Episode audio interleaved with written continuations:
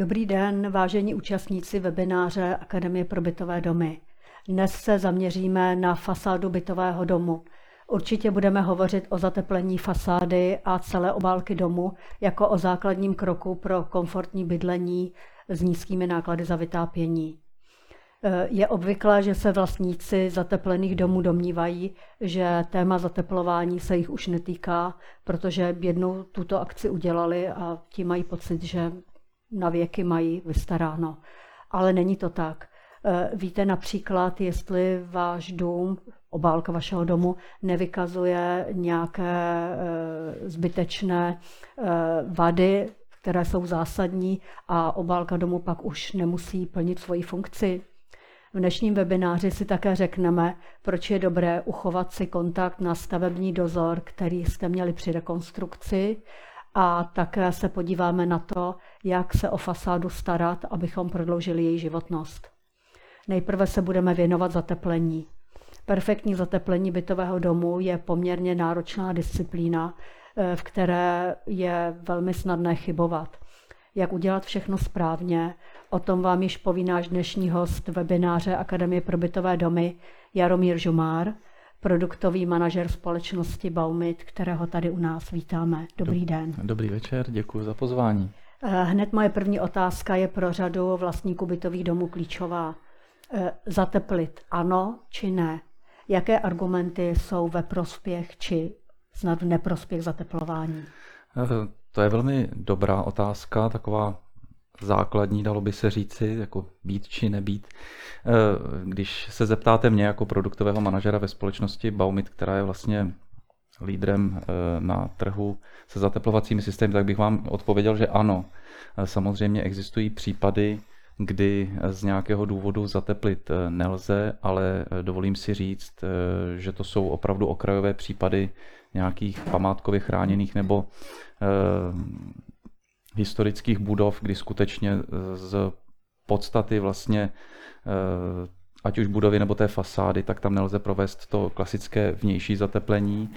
Ale eh, vzhledem k tomu, že my už tady máme zateplovací systémy nějakou dobu, první zateplovací systémy se začaly provádět v České republice někdy v 70. letech, Nejdříve se zateplovalo polystyrénem, následně minerální vatou a dovolím si říct, že v průběhu těch 50 let zkušeností, které máme eh, na poli zateplování, nejen eh, u těch výrobců těch izolačních materiálů, ale i u výrobců právě těch zateplovacích systémů, eh, se ušla opravdu velká vzdálenost a e, musím říct, že ti, kteří zateplili nebo zateplují, tak určitě dělají dobře, protože to, ty úspory, které tím jsou schopni získat, jsou e, značné a e, projeví se to každopádně v, v jejich peněženkách.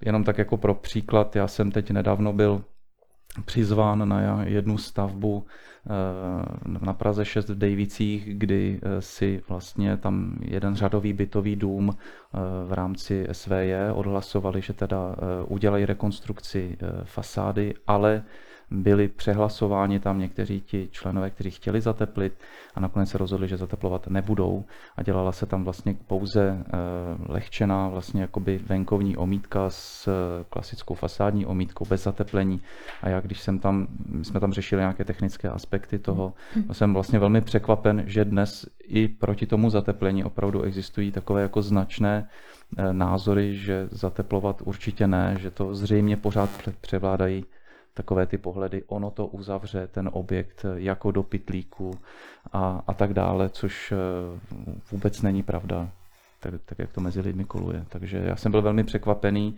a trošku zaskočený, protože si myslím, že to zateplení toho objektu značně ten objekt eh, v podstatě jednak to ochrání tu eh, konstrukci té budovy, a jednak to přidá vlastně tu eh, finanční vlastně hodnotu, protože to eh, posune energeticky ten objekt celý do eh, jiné skupiny těch úspor. Takže i určité zhodnocení těch nemovitostí by tam nastalo, kdyby to bylo zatepleno. Takže asi určitě za mě určitě ano. Poměrně častou námitku slýchávám také od eh, vlastníků eh, cihlových domů. Říkají, že zateplování je typické pro paneláky a cihlový dům je nesmysl zateplovat a vůbec to není potřeba. Jaký na to je názor? Eh, podstatě i ne, není, není eh, teď eh, rozdíl mezi tím, jestli se jedná o podklad železobetonový, ať už právě panelové domy, nebo je to eh, zděná stavba z cihel plných nebo dutých a tak dále.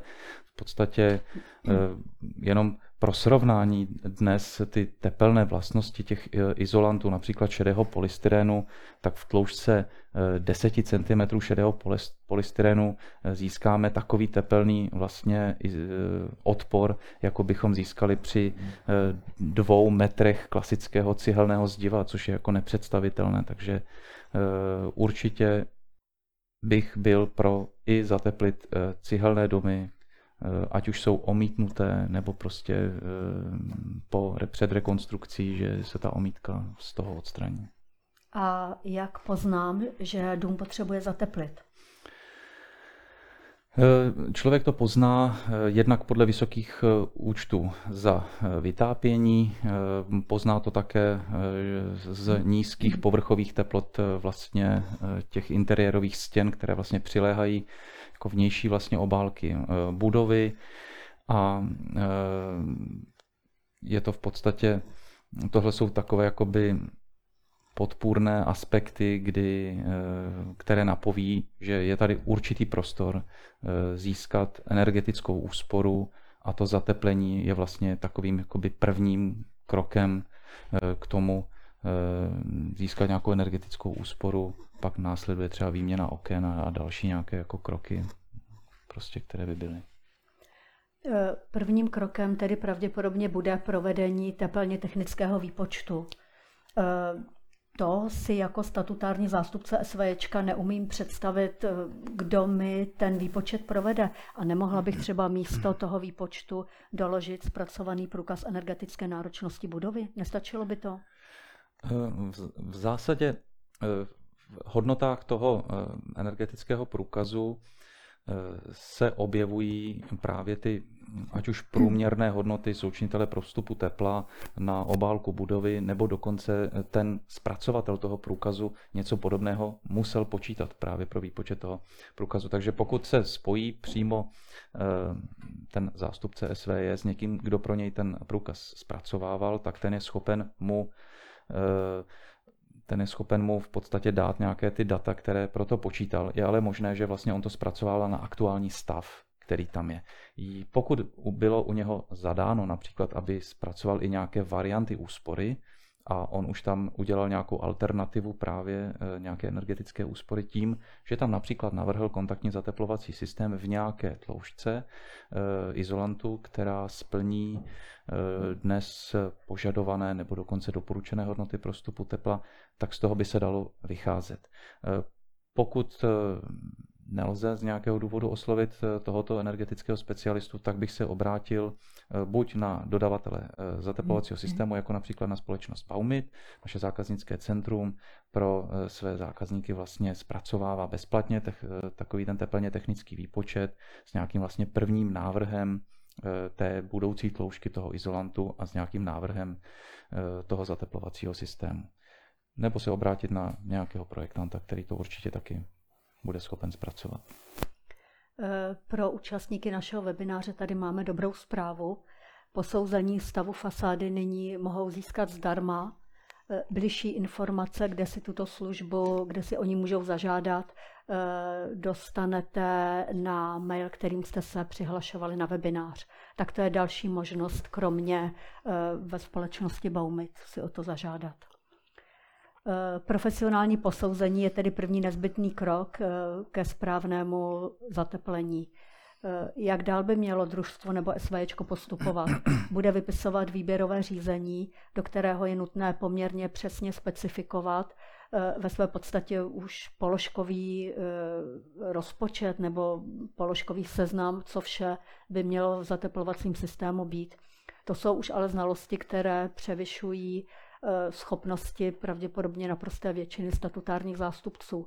Jak vlastně by měli dál postupovat, pane Žumáre? Eh, za mě eh, nejlepší řešení je se asi obrátit na projektanta, který vlastně zpracuje návrh toho zateplovacího systému v součinnosti s nějakým vybraným dodavatelem toho systému, ať už společnost Baumit nebo jinými tady v České republice a jednoznačně specifikuje ten konkrétní zateplovací systém a vlastně popíše ho, jak v tom projektu v technické správě připraví i veškerou tu dokumentaci, výkazu výměr a všechno potřebné k tomu, aby potom to SVJ mohlo provést to výběrové řízení.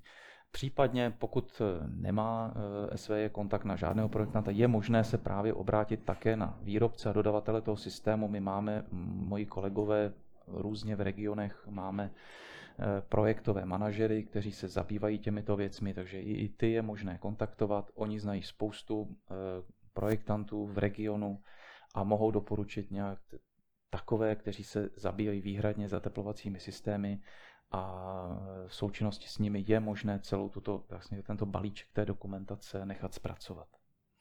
Firm, který nabízí zateplovací systémy, je na trhu hodně. Některé přímo přicházejí nebo aktivně vyhledávají předsedy SVJ nebo statutární zástupce a své služby nabízejí. Jak, jak já ale z pohledu statutárního zástupce mám vyhodnotit, jestli ta firma bude schopná to dodat v požadované kvalitě, v požadovaném čase a e, za předem dané finanční podmínky. E, je dobré u takovéto realizační firmy vlastně si e, vyžádat nějaké již provedené reference, které ta firma má za sebou, samozřejmě v obdobně velkých nebo obdobně vysokých objektech, jako je ten stávající dům.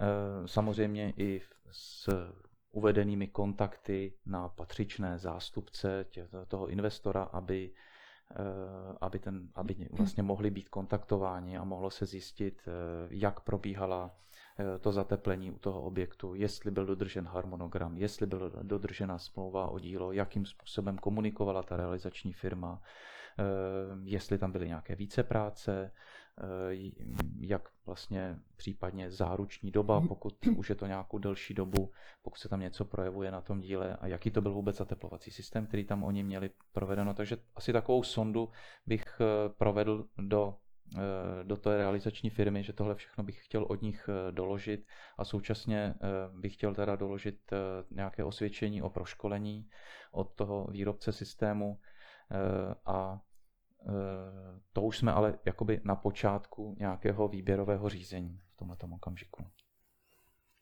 Eh, výběrové řízení správně by v něm měly být minimálně tři firmy. Eh, když si to zopakujeme, měli by dostat všechny stejné zadání, měl by tam být položkový rozpočet, aby bylo možné relevantně vybírat. Ano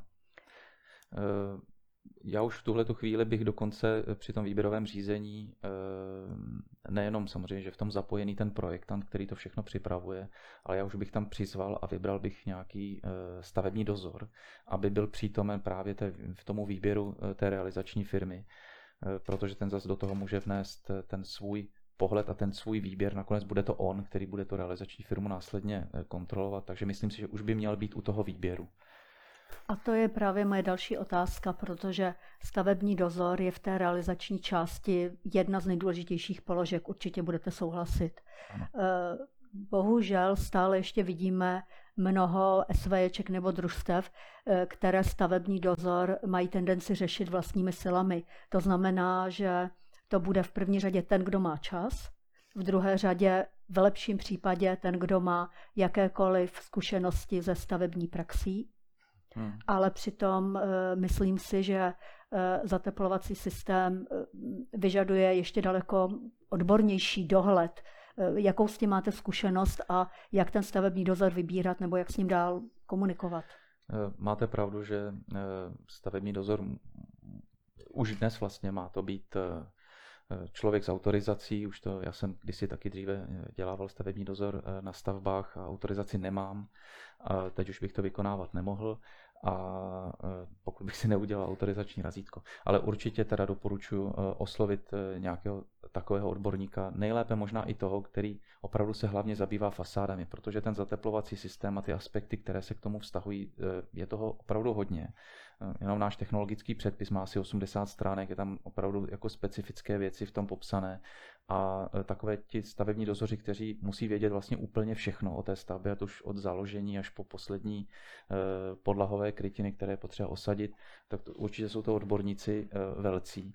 Ale musím říct, že ten zateplovací systém je velmi specifická oblast, kde je dobré se obrátit na někoho, kdo se tím už nějakým způsobem zabýval, zná dobře ty předpisy a určitě není dobré, aby se tím trápil anebo vykonával to eh, někdo z předsednictva, nebo dokonce někdo eh, jenom, že, má technickou vysokou školu, byť protože eh, zapomene anebo nevšimne si zásadních věcí při provádění toho zateplovacího systému a může potom v podstatě v uvozovkách převzít dílo od té realizační firmy, které, které by zkušený stavební dozor nepřevzal a na zásadní nedostatky by ukazoval ještě v době, kdy vlastně jejich odstranění ještě relativně možné, eh, relativně i levné a eh, vlastně bylo by zachráněno to dílo ještě v době, kdy se vlastně vyvíjí jakoby ta fasáda. Mohl by stavební dozor vlastně už pomoct výboru v té přípravné fázi, už třeba při specifikaci těch položek do výběrového řízení, aby byla jistota, že tam není nic opomenutý v této části? Jsem si jist, že eh, byl eh, by schopen. Eh, myslím, že tady bude velkou část toho díla vykonávat ten projektant, mm-hmm. který by měl nejenom, že on navrhne ten zateplovací systém, ale i navrhne ty všechny dílčí části, které s tím souvisí, to znamená napojení zateplovacího systému na podlahové konstrukce, na balkonech, loďích, eh, zateplení soklu a tak dále. To jsem si jist, že 90% práce odvede ten projektant, ale i ten stavební dozor zase z té zkušenosti z praxe eh, bude schopen doporučit a nebo říci základní věci, zásadní i třeba oproti normě daleko přísnější, které je dobře vyžadovat už v přípravě eh, toho eh, té zadávací dokumentace, protože to třeba malinko sice zvýší tu cenu toho díla, ale ta realizační firma už bude počítat s tím, že pozor, tady ty nároky na provedení jsou vyšší a tudíž teda nějaká částka samozřejmě tam bude jakoby navíc, ale není to standardně podle normy. A myslím si, že právě ten pohled to, z té praxe, který do toho může ten stavební dozor vnést, tak je tady velmi, velmi ceněný právě. Tady jde asi o to, že ten stavební dozor tímto svým přístupem nebo ve spolupráci s tím projektantem eliminuje potom takové ty náhradní nahodilá řešení v rámci stavby, když se objeví nějaký případný problém. Eh, přesně tak. Myslím, že eh, tady tohleto vlastně duo bude schopno eh, specifikovat tak precizně vlastně ten projekt a veškeré ty věci, i tu smlouvu o dílo, i, i ten, ty předávací protokoly a to všechno, že vlastně už při té samotné realizaci nikdo nebude znášet téměř žádné dotazy, protože všechno bude vlastně připraveno už před tím zahájením toho díla. Takže proto si myslím, že je na místě, aby už byl přítomen eh, při tom samotném výběru té realizační firmy. Eh, zateplení má primární úkol snížení energetických nákladů domu, ale není to jediný důvod, i když často se o něm hovoří jako jenom v souvislosti se snížením nákladů. Eh, co dalšího nám zateplení nám, našemu domu přinese? Ehm, jednoznačně zateplovací systém jednoznačně vlastně eh, tu konstrukci ochraňuje. Je to vnější obálka budovy, je to jako když si vezmeme kabát eh, do zimního počasí, podstatě i tu nosnou konstrukci svým způsobem chráníme právě tím zateplovacím systémem. Tím, že vlastně eh, v tom zimním období, kdy venku je minus 14, tak v podstatě celá nosná konstrukce je v teplé zóně, to znamená nad plus vlastně, nebo v plusových číslech teploty a e, ten zateplovací systém, ta vnější část toho zateplovací systému, sice ta trpí těmi klimatickými vlivy, ale ta nosná konstrukce toho objektu je vlastně chráněná, prodlužuje nám to životnost toho objektu, snižuje ty energetické spotřeby, že jednoznačně spousta benefitů. Zejména u dříve aplikovaných zateplovacích systémů se můžeme setkat s řadou vad, e, které jsou nejčastější a jak je řešit. Můžu poprosit o ilustrační fotografie? Tak, na prvním snímku pro mě jako pro statutárního zástupce to bude znamenat, že na domě máme nějaké tmavé fleky. budu to chtít řešit, nelíbí se mi to. Mm-hmm. Co to vlastně jako je a potřebuju o tom vědět víc, nebo v tuhle chvíli zavolám koho?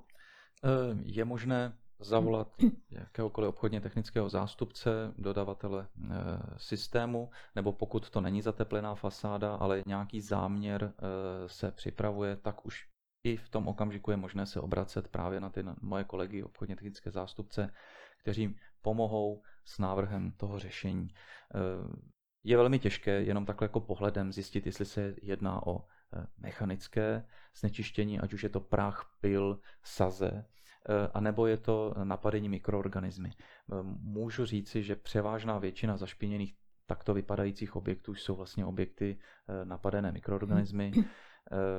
Je možné samozřejmě tu diagnostiku dělat ještě blížší, přijít, udělat stěry z těch stěn, dokonce zjistit i druhy těch řas a plísní, které se tam vyskytují. Ale z mého pohledu si myslím, že to není úplně nutné, protože ty sanační procesy následné potom se v zásadě nemění podle toho, jestli je to takový druh nebo jiný druh eh, těch řas. Ty sanační prostředky jsou eh, v podstatě širokopásmové, znamená, oni odstraňují eh, veškeré vlastně ty řasy a plísně z povrchu té fasády a je jenom vlastně o tom přizvat někoho, kdo pomůže udělat to rozhodnutí, jaké kroky pro tu obnovu zvolit. Ten fotografie, která je vedle vpravo nahoře, tam mám pocit, jako kdyby prosvítaly hmoždinky.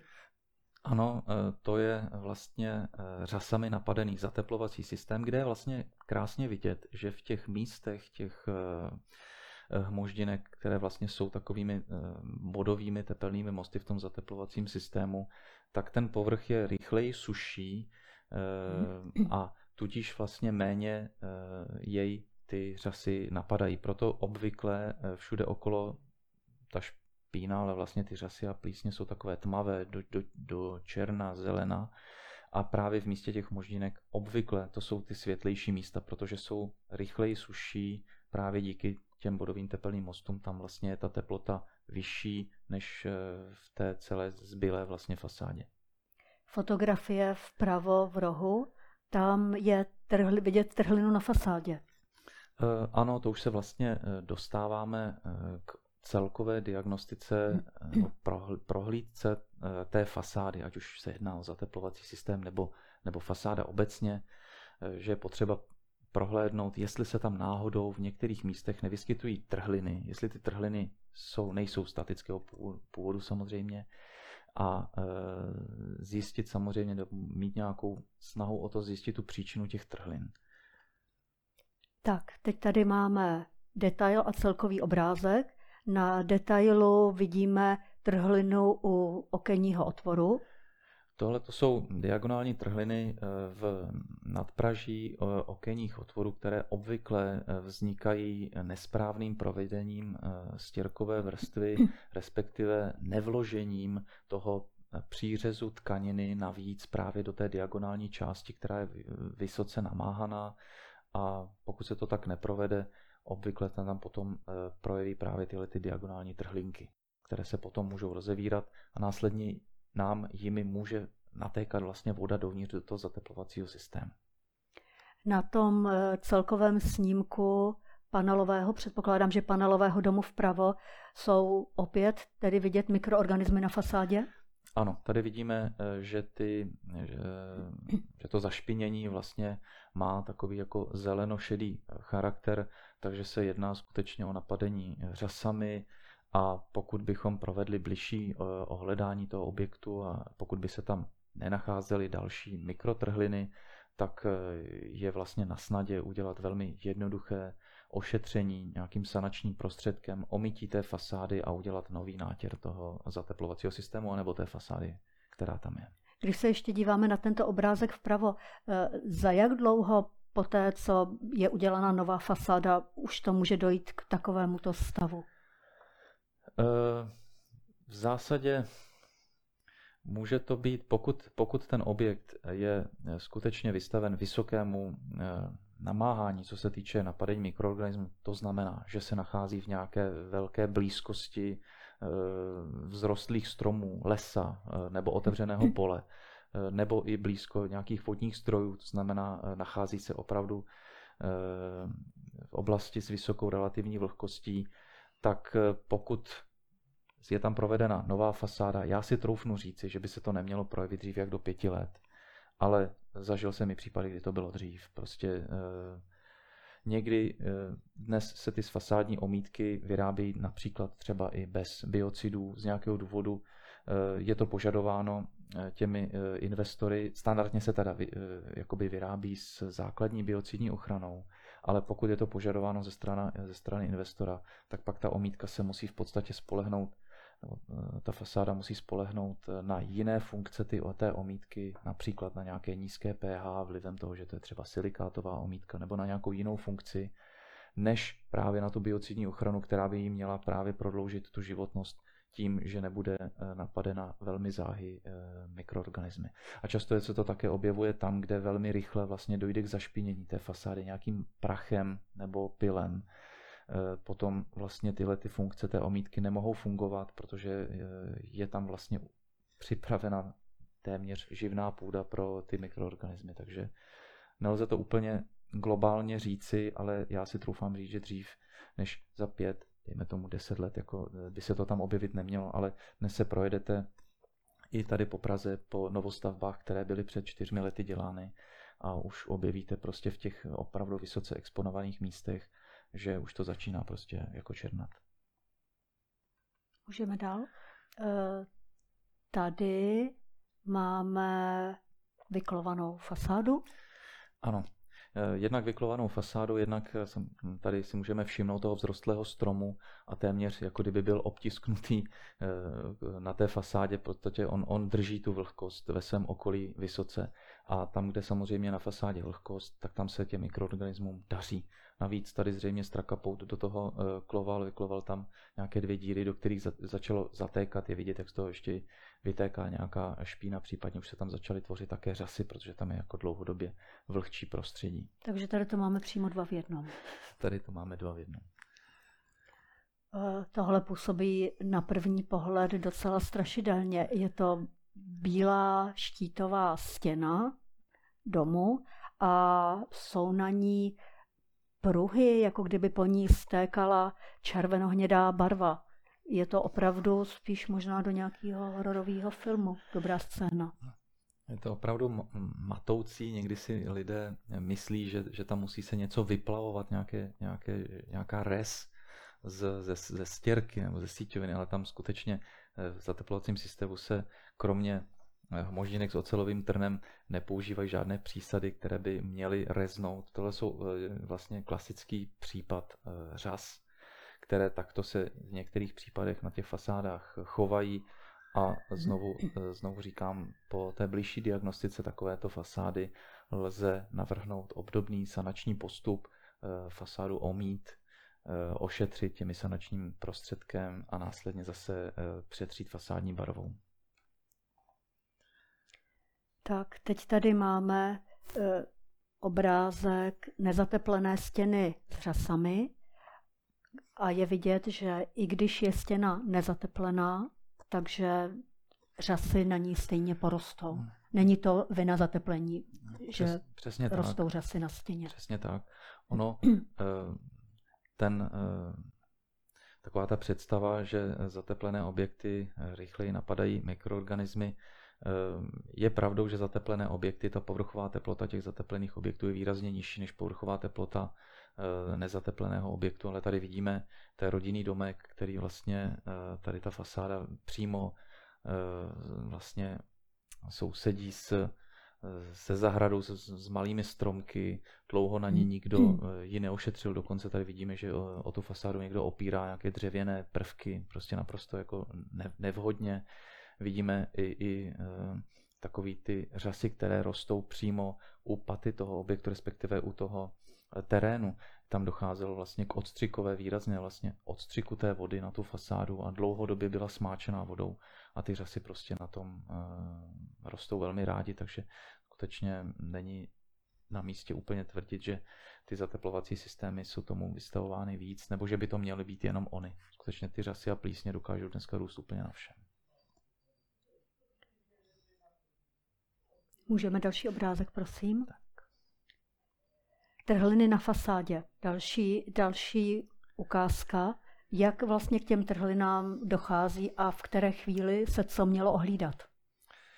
Eh, toto je eh, znovu jedna z těch diagonálních trhlin. V podstatě eh, tady to ukazuje na nekázeň v době provádění základní vrstvy při tom zateplovacím systému, kde v nadpraží a v ostění toho okenního otvoru by měla být provedena a vložena vložený rohový profil, potom rohový profil s okapničkou a do té diagonální části, právě tam, kde bývá to tahové pnutí, tam se má vkládat správně ten eh, pás, který to má posílit, aby tam tyto trhliny eh, nevznikaly. Samozřejmě je možné do té fasády udělat malou sondu a zjistit, jestli to tak bylo provedeno nebo ne. Eh, tady je na místě vlastně tu opravu udělat. Teď už se nedá vlastně dělat ta oprava jenom nějakým nátěrem. Veškeré trhliny, které se objeví na zateplovacím systému, systému tak je potřeba provést Eh, tu jejich sanaci novou stěrkovou vrstvou, která vlastně vytvoří tu výstužnou vrstvu znovu a znovu je potřeba udělat tu klasickou fasádní omítku. Tady máme další trhlinu. Tohle to je eh, takový mm, případ, eh, já tomu říkám kompresní trhliny, někdo ji říká přesmyková trhlina, často vzniká v kombinaci minerální vata, polystyren, mm, často možná byla výdána právě u starších objektů, které se ještě dovolovaly zateplovat podle staré požární normy, to znamená do 22 metrů se smělo zateplit polystyrenem, všechno, co bylo na 22,5 metru, muselo být ve vatě a protože vata má mm, zhruba eh, teď nevím, osmkrát větší objemovou eh, hmotnost než polystyren, a současně eh, má eh, vlastně nízký, nízkou pevnost ve smyku. A pokud se používaly ty velmi mhm. měkké vaty, tak tam právě hrozilo, že ta horní část z té vaty jako kdyby ujela svisle, eh, opřela se o ten tuhý polystyren a vlastně jako by se vyboulila ven v té stěrce a v té omítce. Takže pokud již máme takovéto trhliny opravdu až, dalo by se říct, statického charakteru, tak tam je potřeba u té sanace té fasády přistoupit trošku razantnějším opatřením a tady už se navrhuje i dodatečně přikotvení toho systému k podkladu speciálními kotvami injektovanými a znovu teda přestěrkování se sítí a novou omítkou. Tak tady se realizační firma poměrně vyřádila. Vidíme eh, lepení zateplovacího systému eh, na buchty. To už eh, je chci říct, dávno překonané, ale přesto je to pořád, ne teda v tak velkém měřítku výdáno, ale pořád se to občas někde vyskytne. Na buchty už se v žádném případě nedovoluje izolant lepit. Lepíme buď celoplošně, nebo rámeček a tři středové terče. A tady se vlastně skombinovaly vlastně dva nedostatky. Jednak, že se lepilo na buchty, to znamená, nebyla dodržena minimální plocha slepu toho izolantu s podkladem, která Eh, v těch technologických předpisech je dána 40% plochy slepu a současně můžete, můžeme si všimnout, že tady byl použit šedý polystyren, který obecně je e, znám, že je velmi choulostivý na přímé sluneční, sluneční oslunění a je potřeba při jeho lepení tu fasádu chránit fasádními sítěmi, protože když tomu tak není, to sluníčko, jak se do něho opře, tak on má tak velké objemové změny, že ta čerstvá lepící hmota, eh, která je eh, použita při tom lepení, nedokáže, než stuhne, nedokáže vlastně udržet ten polystyren na místě a on se v podstatě přes noc odskáče takovým polštářovitými efekty v podstatě odskáče od té fasády, tak jak to bylo tady. Takže tady se skombinovaly vlastně dva nedostatky. Jednak nechráněno proti slunci při lepení a jednak ještě vlastně ani tomu nepomohli eh, těmi, eh, těmi buchtami, které tam provedli. Můžu jenom tady u toho zůstat, jak jste zmínil šedý polystyren, tak tady nevych, nevyšel zrovna lichotivě v tomhle konkrétním příkladu, ale eh, když tak mě prosím opravte, on je, má právě výborné využití, když se zatepluje loďie. Že stačí slabší tloušťka? Uh, ano. Je to tak? Ano, uh, dá se využít šedý polystyren a dá se ještě využít, existují i moderní izolační materiály, například na bázi fenolické pěny, někteří výrobci mají v portfoliu například i dokonce i nějaké pirdesky nebo purdesky. Eh, to jsou eh, vlastně izolanty, které mají ještě výrazně lepší izolační vlastnosti a jsou vlastně schopny to, co 10 cm takovéhoto izolantu z fenolické pěny dokáže izolovat stejně jak třeba 18 cm eh, šedého polystyrenu anebo 16 cm, teda 18 cm bílého anebo 16 cm šedého, takže je to jakoby ještě výkonnější izolant, který právě do těch různých loďí nebo, nebo do těch míst, podchody, průchody, tam, kde opravdu Eh, musím z nějakého důvodu ušetřit prostor za každou cenu, i za cenu, že ten izolant je výrazně dražší než ten šedý polystyren, tak tam to má své opodstatnění každopádně. Každý centimetr na loži se počítá. Přesně tak. Tak prosím další obrázek. Tady už jsem poučena, že vidíme létající koberec. To znamená strženou omítku se stěrkou. Eh, ano, eh, je to tak, tady si eh, zpracovatel vlastně ušetřil práci při provádění výstužné vrstvy, kdy zakotvený izolant vlastně, na, nebo na zakotvený izolant on svěsil tu síťovinu, přes kterou on nanášel potom tu stěrkovou hmotu. Tak, jak on to provedl, vlastně není to takto dovoleno v těch technologických předpisech, protože přesně v místě té mřížky, té, té sklotextilní sítě nedojde k propojení té stěrky s tím izolantem a potom v zásadě se tam projevují trhliny. Když přijde potom eh, na řadu diagnostika, eh, tak k tomu přijdete a jste schopni velmi jednoduchým, ani nemusíte se příliš namáhat, strhnete v podstatě tu vomítku i tu stěrku z toho izolantu úplně eh, jednoduše.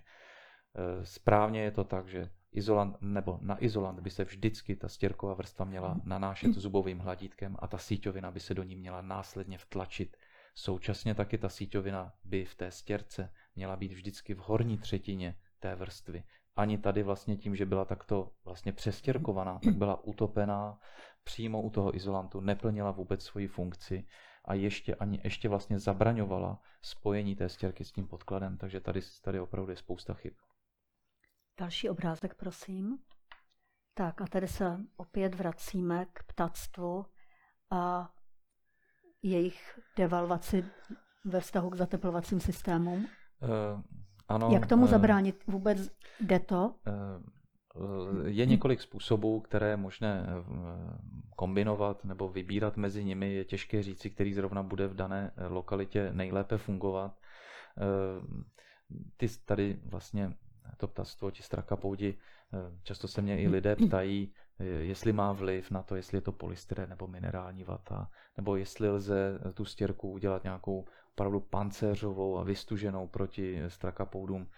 Eh, skutečně eh, tomu strakapoudu je úplně jedno, jestli je to polystyren minerální vata. Jemu to krásně zní, když do toho zaklove. Eh, ani tu stěrku, i kdybych udělal dvakrát vystuženou cementovou v 5 mm, Eh, tak eh, to pro něj, když bude dostatečně urputný, tak to pro něj nakonec po určité chvilce stejně eh, nebude dělat problém tam vyklovat nějakou, nějakou díru. To, co my s tím můžeme udělat, pokud víme, že se ten objekt nachází v oblasti, kde se toto ptactvo vyskytuje, tak jsme schopni na ten objekt v těch místech nakreslit obrysy nějakých dravců létajících, případně Eh, jsme schopni eh, použít nějaké makety plastové dravců, které se osadí eh, do horních pater balkónů nebo atik a je možné tohleto kombinovat. Je teda pravda, že je potřeba pak toho dravce občas posunout na jiné místo, protože oni si na to zvyknou, že sedí furt v pátém patře na levém balkoně a pak už z nich prostě nebude nahánět strach. No. Tak, děkujeme naší režii webináře za fotografie. Ještě bych chtěla na chvilku zůstat u tématu VAT. Při přípravě našeho rozhovoru jste se zmínil, že je důležité mm, fasádu průběžně kontrolovat. A to si myslím, že je disciplína. Nevím o žádném SVJ, které by v nějakých odpovídajících a jakých intervalech fasádu kontrolovalo. Nevím, co kontrolovat, nebo mám to dělat já, nebo e, jako výbor SVJ se na někoho obrátím, na koho? Mm-hmm. Ta kontrola eh, nebo prohlídka té fasády, ona se na to opravdu často zapomíná, eh, protože přece jenom eh, lidé si udělají novou fasádu a, a řeknou si, tak a teď máme na 25 let pokoj. Ale přitom kolem té fasády chodíme, koukáme na ní, měli bychom si všímat zásadních věcí, které prostě na té fasádě mohou vzniknout. Ať už jsou to trhliny, boule, různé změny i odstínu, nebo dokonce možná teď už přeháním, ale i odpadávající části nějaké, nebo pískující části toho povrchu. Takovou tu zevrubnou nebo takovou tu velmi obecnou eh, prohlídku té fasády, tu skutečně je asi schopen provést každý z nás, když si takovýchto zásadních nedostatků určitě všimne. Eh, přesto ale myslím si, že eh, taková vlastně společenství vlastníků by mělo jednou za tři až pět let oslovit nějakého odborníka nebo zrovna toho stavebního dozora, který tam vykonával funkci při provádění toho zateplovacího systému a e, tu službu si u něho objednat, že chtějí, aby se na tu fasádu podíval e, trošku bližším okem odborníka, ten už bude kontrolovat opravdu i napojení jednotlivých konstrukcí, e, ať už na konstrukci podlahy, případně vlastně napojení fasády na okení a, a dveřní rámy, jestli tam nedochází k oddělení té fasády, jestli vlastně zkontroluje i atikový plech u střechy, jestli nedochází k zatékání a tak dále.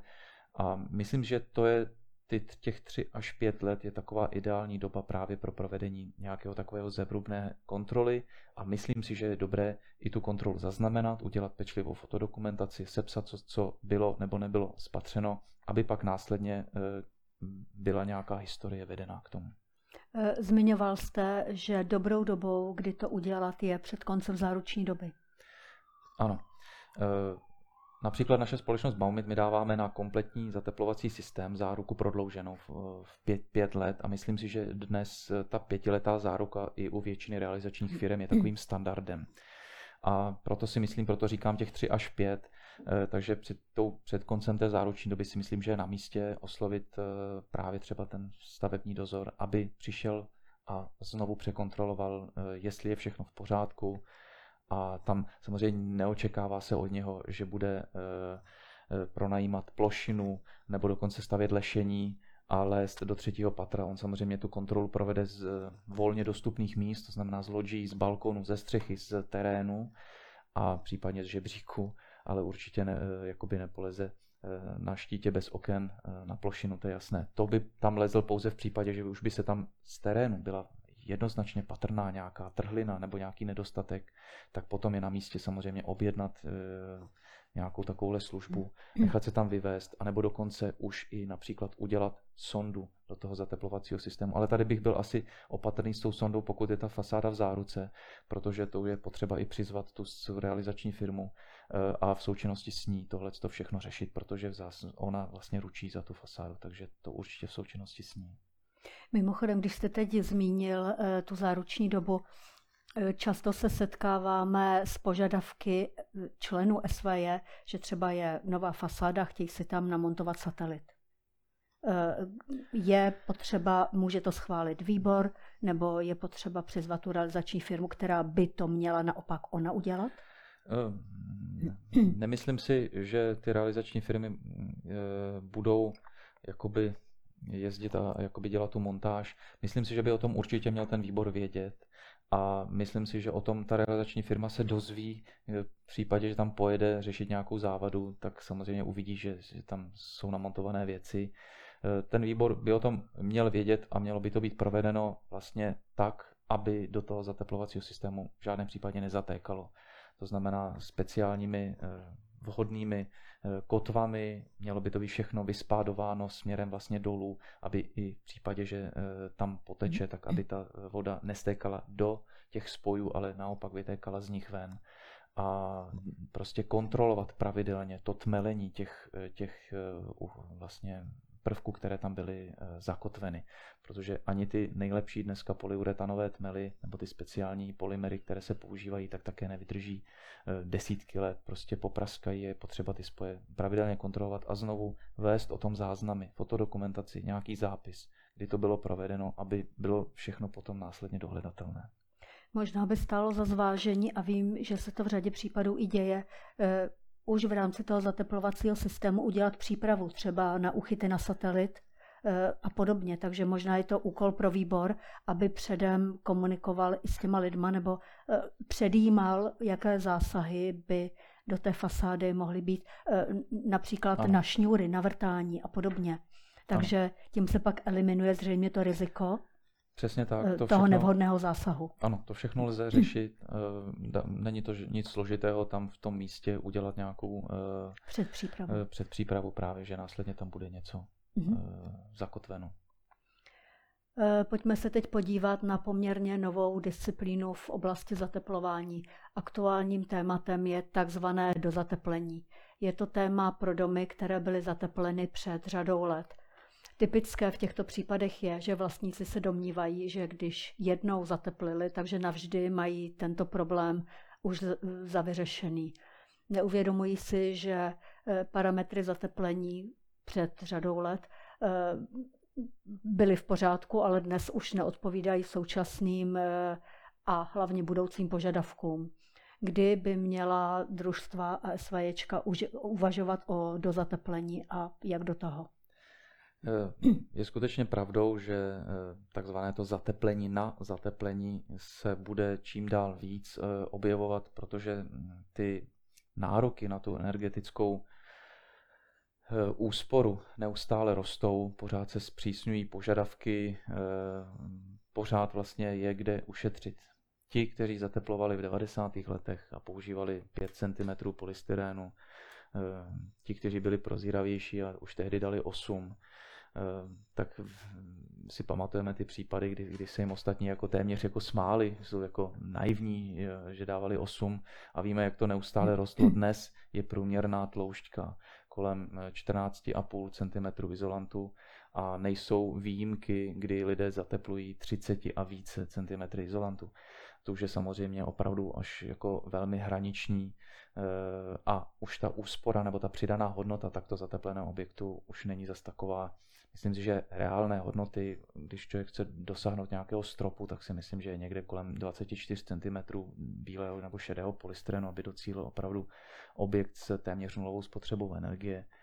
A e, myslím si, že teda e, ty objekty, které mají tu tloušťku toho zateplení kolem 5 až 8 cm, tak si myslím, že pokud uvažují o e, obnově fasády nebo nějaké renovaci nebo i novém nátěru, tak by mohli uvažovat i o tom, že by to mohlo být dozatepleno.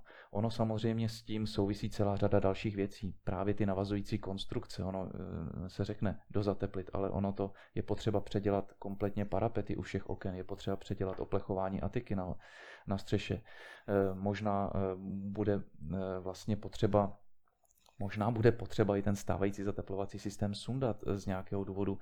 E, to všechno ale vyplyne z nějaké blížší diagnostiky, která je potřeba tam u toho objektu e, provést, udělat sondu, zjistit, jak to všechno vypadá, jestli ten stávající zateplovací systém, který tam je, jestli dobře drží k podkladu, jestli je tam dostatečná plocha slepu, protože přece jenom já na to pověsím dalších 10-15 cm nového zateplení a přece jenom ta tíha, která tam bude působit, Eh, tak dneska ty hmoždinky vlastně eh, nejsou dimenzované na to, aby přenášely svislé zatížení toho zateplovacího systému.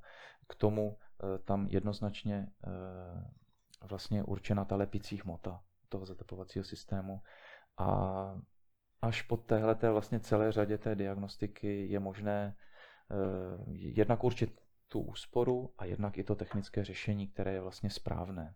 Tam opravdu hodně těch věcí. I požární hledisko, dříve se něco dovolovalo zateplovat eh, polystyrenem, jak jsem řekl, dneska už je to přísnější, takže je potřeba se na to podívat, ale myslím si, že bych se o to zajímal, při nejmenším eh, bych oslovil možná nějakého toho energetického specialistu, s dotazem, jestli by nespočítal eh, právě úsporu, kdyby došlo k zateplení právě například 14 cm nebo 10 cm novými eh, šedým polystrénem například.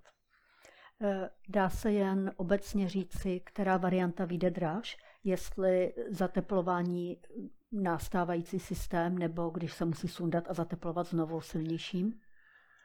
Uh... To je dobrá otázka. Myslím si, že eh, pokud se nemusí ten zateplovací systém sundavat a pokud se nemusí do něho zásadním způsobem eh, řezat, mm-hmm. že bych musel vyřezávat požární pásy a tak dále, tak pořád výjde levněji samozřejmě tam dát menší tloušku toho izolantu, protože těch pět už tam je a těch pět nezmizelo z toho zateplení. Ehm, samozřejmě likvidace zateplovacího systému eh, dnes je docela problematická, protože eh, se neustále zpřísňovaly podmínky právě na eh, odpady a na likvidaci polystyrenu jako takového. Takže je to určitě finančně náročné, takže pokud to jenom trochu jde, tak ta snaha i nějaká myšlenka obnovitelného chování je vlastně ten stávající zateplovací systém. Pokud je stále funkční a jeho statika je dobrá, tak ho tam nechat a to do zateplení provést vlastně na něj. Eh, je to spolehlivé řešení, dá se to takhle udělat naprosto bez problémů, pokud je to možné. Pokud to no, možné není a už třeba z požárního hlediska eh, tam vstupují požadavky jako vyřezávání prostě až k podkladu 90 cm pásy, že vlastně vám z toho původního zateplení na tom podkladu nezbyde téměř nic, tak pak je asi na místě, aby jsme ušetřili před, nebo předešli nějakým dalším komplikacím navazování různých tlouštěk izolantů, tak je jednodušší ten stávající zateplovací systém odstranit a udělat jim vlastně zcela nový. Ale vždy záleží na posouzení konkrétního příkladu a nelze to zobecňovat. Přesně tak. Že sousední dům to měl takhle tudíž předjímat, že náš dům bude moc použít stejné řešení. Přesně tak. Tam, tam to mohl provádět úplně někdo jiný a odfláknout to. Jo. Předjímám a tady to naopak bylo provedeno tak, jak mělo být a, a je to pořád naprosto perfektně zpracovaný a funkční systém. E, zateplení je důležitý, důležitá součást fasády, ale musíme zmínit i finální povrchovou úpravu, omítkovinu, protože ta má v té skladbě obálky domu taky svou velkou funkci. E, jakou omítkovinu bychom měli zvolit a co všechno je nutné zvážit, než se vybereme? E, to je také velmi častá otázka. E, jaká omítka je vlastně nejlepší? Já bych řekl, že Češi jsou vlastně milovníci, ten národ milovníků vlastně silikonu jsme silikonový národ, protože uh, 80% všech fasádních omítek jsou silikonové omítky. A proč? Lidé se v tom zhlédli uh, v té komunikaci toho vlastně, uh, jednak s těmito omítkami se vlastně pracuje velmi dobře. Dobře se zpracovávají, hmm. mají hmm. dobrou odolnost proti trhlinám, jsou velmi pružné, jsou dobře paropropustné a v zásadě dokážou také dlouhodobě udržet tu, ten barevný odstín pokud není vybírán nějaký opravdu super city odstín té fasády. Takže eh, lidé tady vlastně jdou takovou, chci říct, zlatou střední cestu a vlastně volí silikonovou omítku. Eh, říci, která omítka je úplně nejlepší, jestli je to silikonová, silikátová nebo akrylátová, je velmi těžké, protože to velmi záleží na těch okolnostech to, té fasády a umístění toho objektu.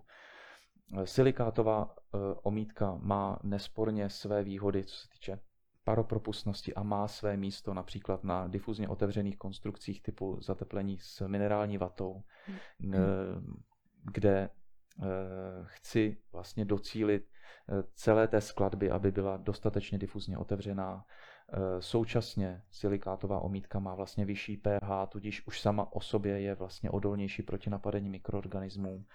A některé i ty prémiové silikátové omítky mohou mít nějakou specifickou funkci odolnosti proti napadení mikroorganismů, jako například eh, eh, způsob samočištění formou například fotokatalýzy, to znamená při přímém slunečním osvícení ta omítka sama vlastně jakékoliv organické nečistoty ve svém okolí vlastně s nimi pracuje a rozkládá je vlastně na chemickém procesu. Je to, je to vlastně aktivita, která se nevyčerpá v té omítce. Takže eh, to jsou například ty silikátové. Ta silikonová, jak už jsem říkal, to je takový ten zlatý střed. Eh, I u nich někteří výrobci dávají ten způsob toho samočištění formou fotokatalýzy, nebo my například máme tu prémiovou omítku silikonovou, eh, kde v tom pojivu používáme Eh, vlastně speciálně vyvinuté mikroplnivo, které je vysoce porovité a dokáže eh, ten povrch té fasády vlastně držet mhm. rychle suchý. To znamená, když je v okolí té fasády vysoká relativní vlhkost nebo rychle po dešti se tam jakoby drží ty kapičky, tak ona ta fasáda nasaje do sebe tu vlhkost tím, vlastně dovolí rychlejšímu odparu té vlhkosti z toho povrchu a je rychleji suší a tudíž vlastně dlouhodobě odolává proti napadení mikroorganismů.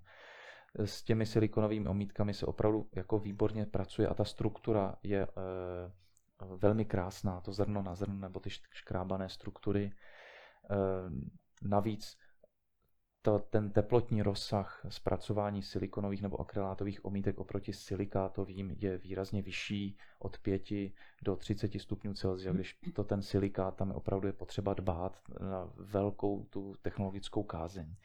No a pak tady máme poslední vlastně zástupce a to, je, to jsou ty akrylátové eh, omítky, které se eh, dnes už moc nepoužívají, přesto se pořád někde vyskytují. Tam zásadní roli hraje cena. Ta akrylátová omítka je vlastně nejlevnější z těch všech pojiv a zásadní výhodu ale má také v tom, je dobře omyvatelná, je vysoce pružná, má teda horší paropropustnost, ale její základní výhoda je, že dokáže nejlépe ze všech těch ostatních umítek držet pigment. To znamená tam, kde vybírám intenzivní barevný odstín, to znamená opravdu tmavé odstíny, nebo eh, odstíny, které mají nádech do červena, to znamená často se tam používají organické pigmenty, tak určitě bych volil akrylátovou omítku. Vůbec bych se toho nebál, že to má nějaký štempel, že akrylát je špatný nebo něco takového. Vůbec ne. Dneska ty akryláty, ty moderní akryláty jsou velmi pružné pojiva, s dobrou paropropustností a má to, určitě to má svoje místo na zateplovacím systému. Eh, já jako investor, jako vlastník bytového domu musím nějak eh, řešit tu, mm, ten typ omítky nebo automaticky to vyplyne z té komplexní skladby zateplovacího systému? Um, investor si může, uh, může mít nějaký požadavek obvykle právě na tu barevnost, která to může od, rozdělit, protože ne všechny odstíny lze provést ve všech bázích. E, může mít požadavek na zrnitost, to by určitě měl, protože to je ta estetická vlastně e, nějaký ten, ten dojem, který chce z té fasády mít. A myslím si, že tam e, samozřejmě, pokud bude trvat na silikonové omítce, tak může být silikonová a myslím si, že tady eh, si může nechat i poradit, ať už od eh, projektanta nebo právě od dodavatele toho systému, který může eh, mít nějaké argumenty, které jsou třeba právě pro dlouhodobější životnost té fasády. Kromě těch přírodních podmínek škodí fasádě i lidé. To teď mám na mysli grafity ránou míčem. Ano, to postříkání fasád eh, grafity eh, je častý jev. Já tam doporučuji ono, to ošetření, taková ta prevence. Eh, existují skutečně nějaké nátěry, které se nazývají jako antigrafity nátěry. V podstatě jsou to transparentní, silik, někdy na bázi silikonu, nátěry, kterými se v podstatě určitá část toho mm, objektu, který je vlastně dostupný z ulice, tak se ošetří Eh, důležité zmínit u těchto nátěrů je, že přestože jsou transparentní, tak eh, je eh, vidět určitá změna lesku nebo i vlastně opticky se může zdát, že je změna odstínu v tom natřené části, takže s tím je důležité počítat, že ta natřená část se může víc lesknout. Bude se možná znát, že teda zdát, že tam je jiný odstín. A následně, když pak eh, dojde k postříkání sprejem, tak potom eh, je pravda, že to oši, eh, jakoby umytí je rychlejší. Často se na to buď používají speciální přípravky na odstranění z grafity, anebo někteří výrobci dokonce doporučují, že stačí jenom vapka a dojde vlastně k omytí té, vlastně toho nastříkaného nápisu nebo čehokoliv velmi jednoduše z toho podkladu. U těch fasád je obecně důležité si uvědomit, že ta zrnitost dnes oblíbená vlastně 1,5 mm, tak eh, ten spray vlastně toho z grafity, on pronikne i do těch opravdu eh, jakoby pórů těch zrnek a z těch to obvykle nejde dobře vymít tou vapkou ani těmi prostředky. Takže eh, já osobně nejsem příliš zastáncem těm, těch antigrafity nátěrů. Já si spíš myslím, že ty objekty, které jsou tomu vystavovány a už dlouhodobě ví, že tam to riziko hrozí, tak bych spíš volil estetické dělení té části eh, v podstatě do úrovni 2-3 metrů z ulice, ať už bych tam přiznal nějakou barev, barevný eh, rozdíl, eh, nebo bych tam udělal nějakou římsičku, nebo něco takového.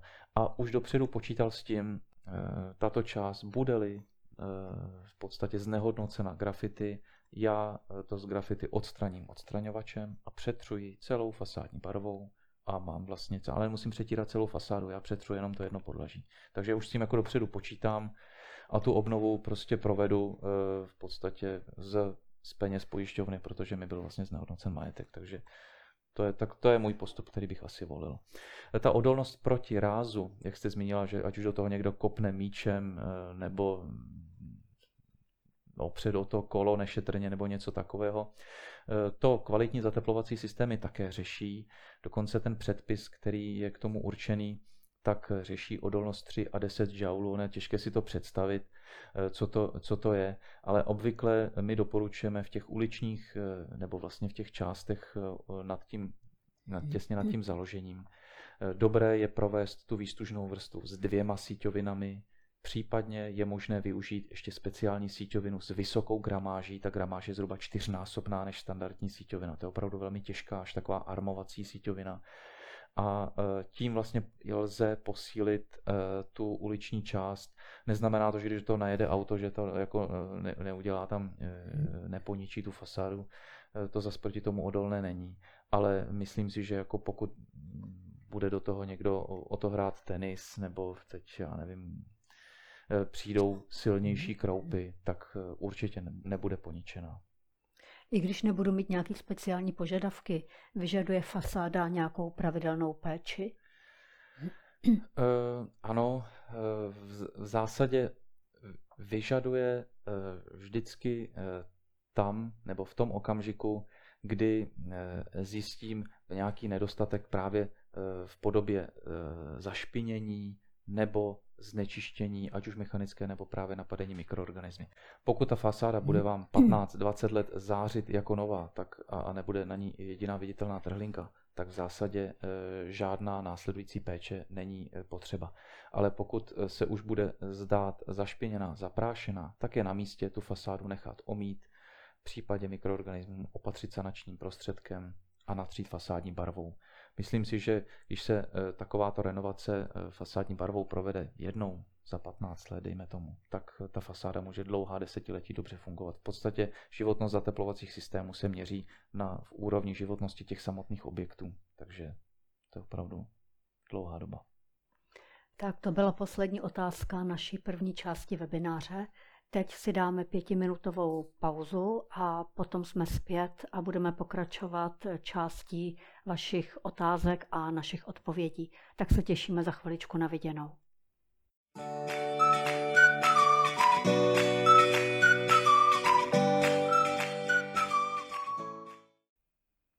Tak už jsme zpět a máme teď před sebou část věnovanou otázkám a odpovědím. Tak jdeme rovnou do toho.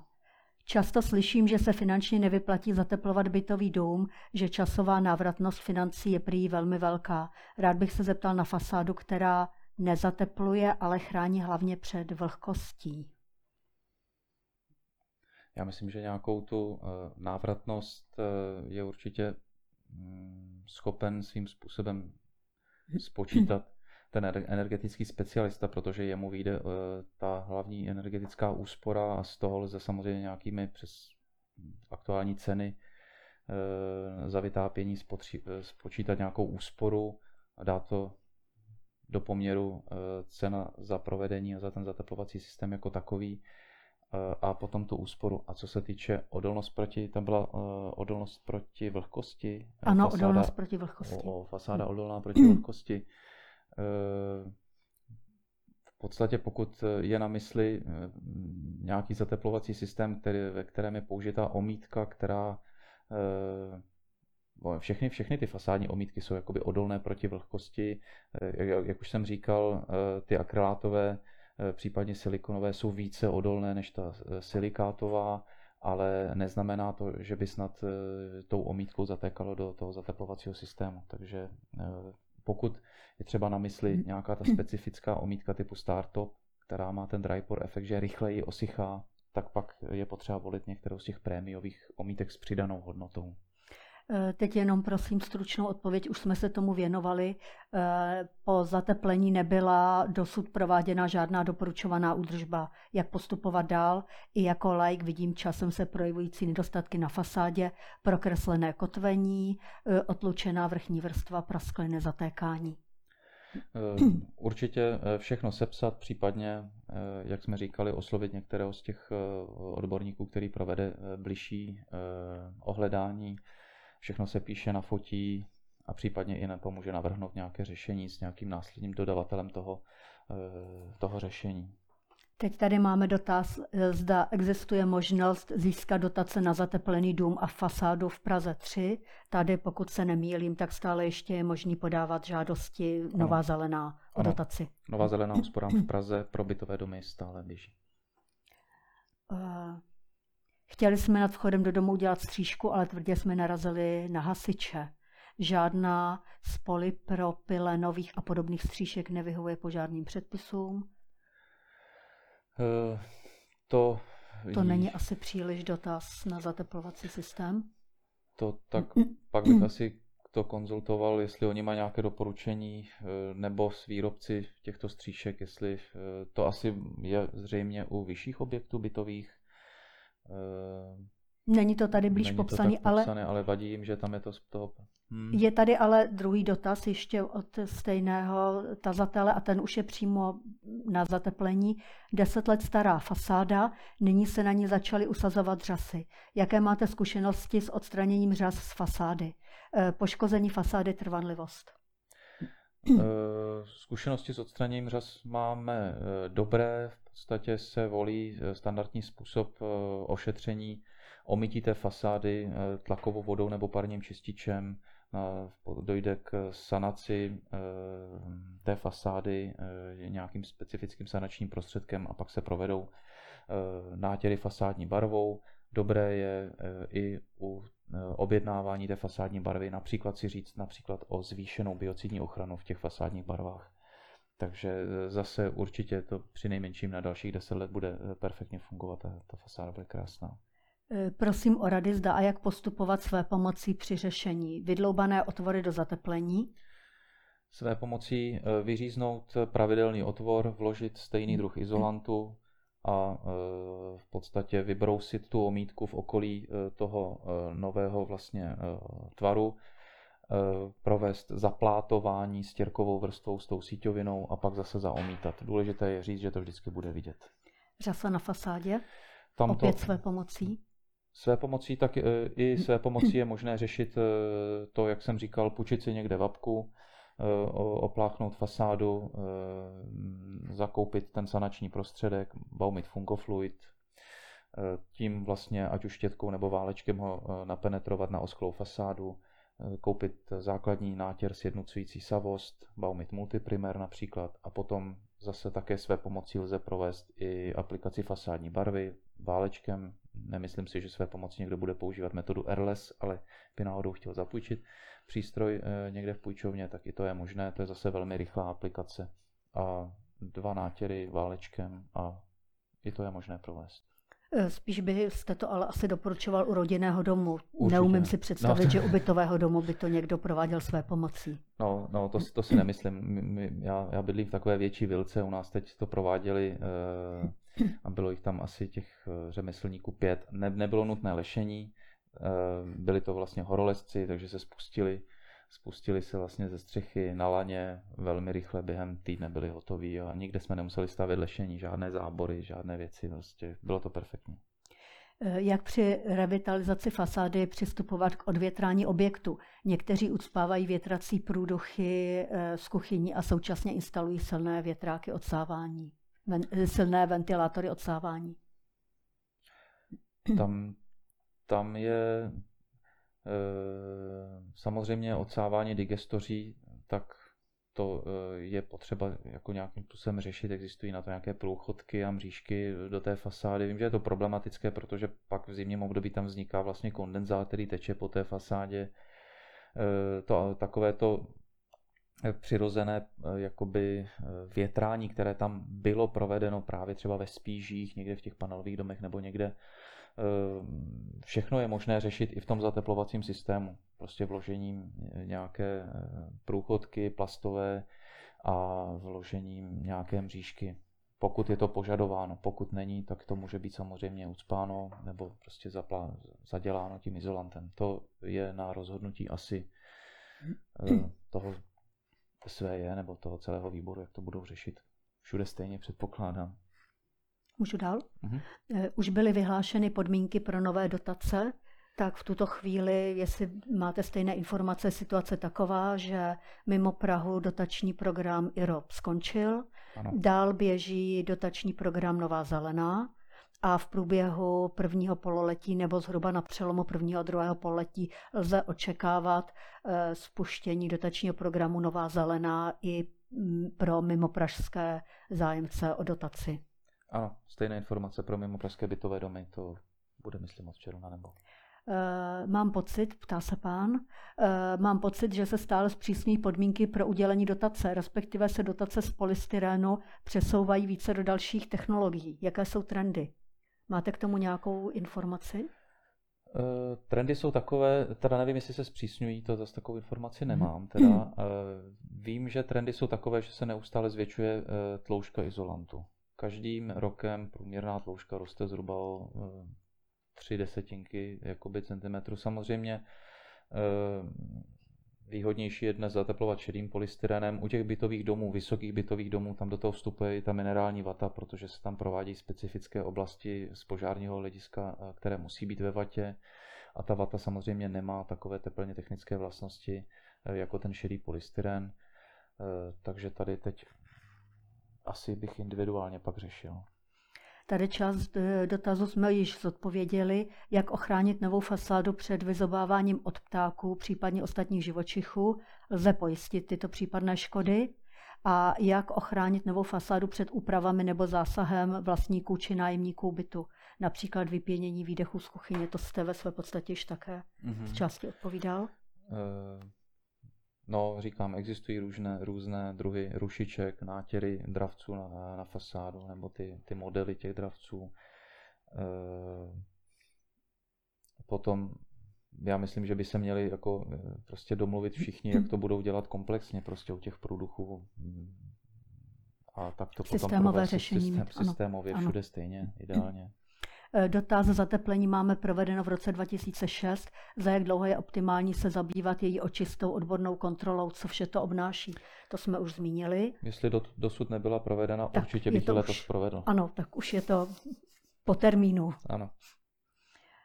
Tak, další dotaz. Eh, za jak dlouho po opláštění domu je třeba vyčistit fasádu od řas? To opět bude asi individuální? Individuální, opravdu člověk si toho všimne velmi záhy, to jsou takové, takové ty čer, černé až černozelené eh, prostě čmouhy, které tam vznikají velmi zřídka, kdy bývá, že to je pouze mechanický prach, pil nebo něco takového. Většinou vždycky to je v kombinaci s nějakými řasami, takže jakmile to začnu vnímat na té fasádě, eh, mohu to okamžitě iniciovat nějakou obnovu, anebo tomu dát ještě rok. Ono se v zásadě nic tak dramatického za ten rok, pokud tam nejsou trhliny na té fasádě, nic nestane ta řasa jako neproroste tou omítkou, jenom to bude hyzdit jakoby esteticky. Ale dlouhodobě odkládat bych to taky jako neviděl vhodné, protože bude dlouhodobě držená ve vlhkém prostředí ta omítka. Tady je opět dotaz na údržbu, tak prosím jenom stručně. Zateplený dům z roku 2004, dodavatelská firma neexistuje. Co byste doporučil, nehrozí nějaké problémy s ohledem ke stáří zateplení, koho požádat o posouzení stavu fasády? To je to, jak jste již zmiňoval, že lze požádat. Eh, vás? Eh, lze eh, požádat, teďka myslím, že po skončení tady tohoto webináře, tak obdrží vlastně všichni účastníci ano. e-mail s kontaktem, na který je možné se obrátit a tu takovou to bezplatnou zkusku vlastně si, si zřídit a ze které pak případně vznikne nějaký návrh případného řešení. A to jak odborníků Baumit, tak přes stránky Domu plný úspor. Ano. Tak. Eh, pokud dojde k odstranění řas z fasády, je nutné ji přetřít nebo je nátěr jen estetický? Případně existuje i nějaký sanační průhledný nátěr? Eh, vždycky doporučuji eh, potom ošetření tím sanačním prostředkem, který je průhledný. Ono to je v podstatě silně zředěný sanační prostředek, tak potom omytí té fasády, ona, ta fasáda je taková flekatá, takže nedoporučuji ji nechávat bez nátěru, měl by tam přijít fasádní nátěr a všechny ty sanační prostředky si myslím, že jsou v podstatě průhledné. Pak některé následující penetrace mohou mít barevný nádech, to jenom proto, aby se opticky vědělo, kde to bylo natřené. Ale ten fasádní nátěr to potom v tom odstínu sjednotí. Opět ptáci klovající do fasády, to jsme již zmínili několikrát. Eh, co s tím, když se čtyři roky po zateplení na nové fasádě objevují mikroorganismy? Eh, jak dlouhé jsou záruky, co je možné sjednat ve smlouvě? Eh, to je velmi dobrá otázka. No, pokud je to vidět, jak už jsme zmiňovali v průběhu toho webináře, že to může být i do těch pěti let se to vyskytovat, tak samozřejmě na místě je to ošetřit. Myslím si, že v té smlouvě o dílo nic takového ošetřit není možné, jakože to nebude napadeno. Co je možné ošetřit, že, že je požadováno, aby ty omítky měly nějakou funkci a měly případně zvýšenou biocidní ochranu. Ale žádná firma vám nemůže ručit, že, že to prostě mikroorganismy nenapadnou. To, je, to si myslím, že na to, jako, po to se nikdo nepodepíše, to je jako ručit za něco, co nemohou ovlivnit. A e, jak jsem říkal, e, na, fun- na funkci toho zateplovacího systému e, a jeho samotné provedení to zásadní vliv nemá, je to pouze estetická záležitost, stejně tak jako ty různé prokreslování těch moždinek, to v podstatě jsou estetické vady, a myslím si, že bude velmi složité dohledávat nějaké jakoby reklamační řešení v rámci eh, toho reklamačního nebo té záruční doby. Eh, další dotaz už je ale na funkčnost. Eh, může trhlinou ve fasádě vnikat voda pod zateplení a téct do bytu pod ním? No, malými trhlinami záleží, jak ta trhlina je veliká. Spíš si myslím, že pokud teče do bytu, tak si eh, spíš myslím, že tam zatéká eh, nějakým nevhodným provedením oplechování v místě atiky. Eh, nemyslím si, že jsou na fasádě trhliny větší jak půl milimetru. V podstatě menší trhliny než půl milimetru, tak do nich voda nevtéká. Pokud jsou tam větší trhliny, tak to už teda bych řekl, že docela zanedbaná udržba té fasády a Samozřejmě ta minerální vata je schopná nasáknout, ale zase si nemyslím, že tolik vody je schopno tam tou trhlinou natéct, aby zatékalo do bytu. To asi bych hledal mhm. příčinu jinde. Eh, tady máme několik otázek od jednoho posluchače, diváka, webináře. Po vybudování fasády se řasám už moc bránit nedá. Existuje něco, co neumožní růst řas, speciální omítka, to jste už zmínil. Jsou speciální chytré ano. omítky, ano. E, všiml jsem si, že se běžně izolují jen obytné nadzemní části budovy. Podzemní část a části cca 1 metr nad zemí zůstávají bez povšimnutí. Je to správně?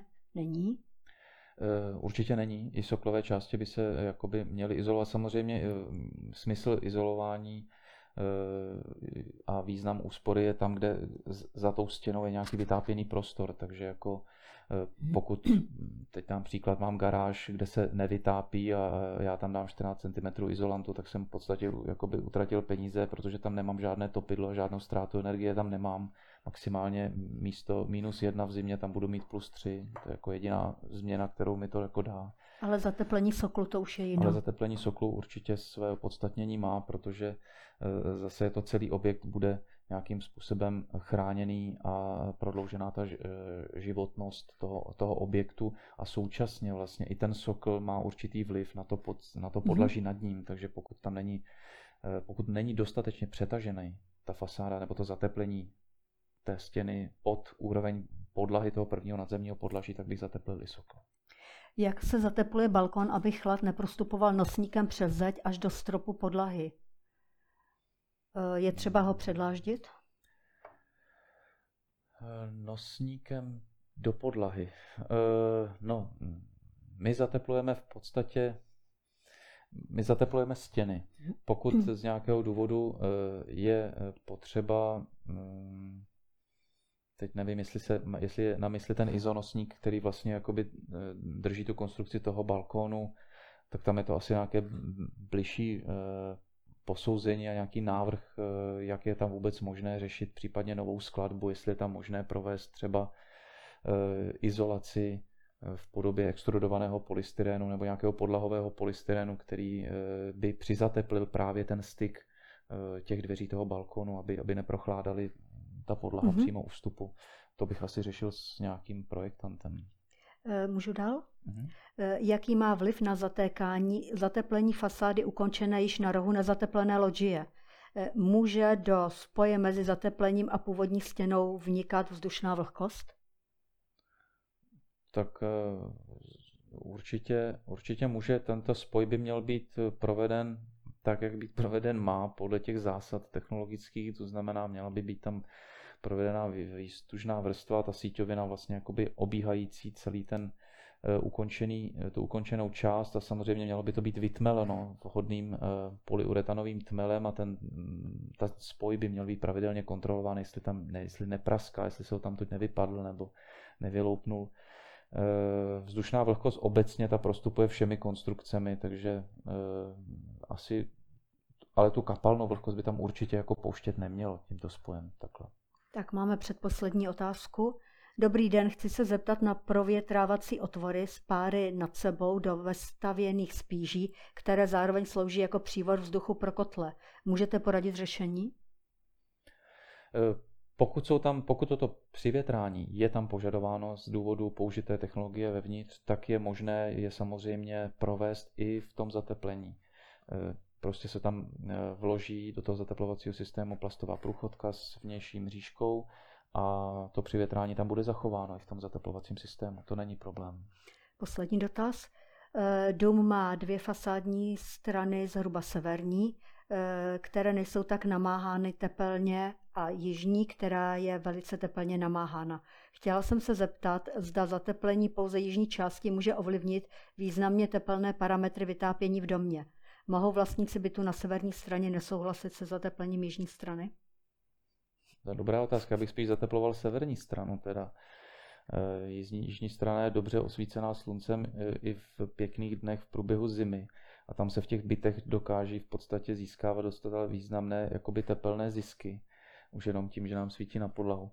Eh, a ideálně je zateplit celý objekt samozřejmě, ale pokud bych měl být na severní straně, eh, tak asi bych nebyl spokojen, že se zatepluje jenom jižní. No. To je spíš otázka pro právníka nebo pro nastavení stanov. Jak, jak se už v rámci SV s tím popasují. Hmm. Tak, to byla pro dnešek poslední otázka a naše poslední odpověď. Eh, já děkuji našemu hostu za účast na webináři. Eh, s vámi všemi se těším na viděnou, naslyšenou při dalším webináři. Webináře eh, lze zhlédnout i zpětně, je to zdarma. Navíc můžete využít i podcastovou formu. Věřím, že se brzy potkáme při některým z dalších témat. Děkujeme za vaši pozornost a nashledanou. Děkuji za pozvání, nashledanou. thank you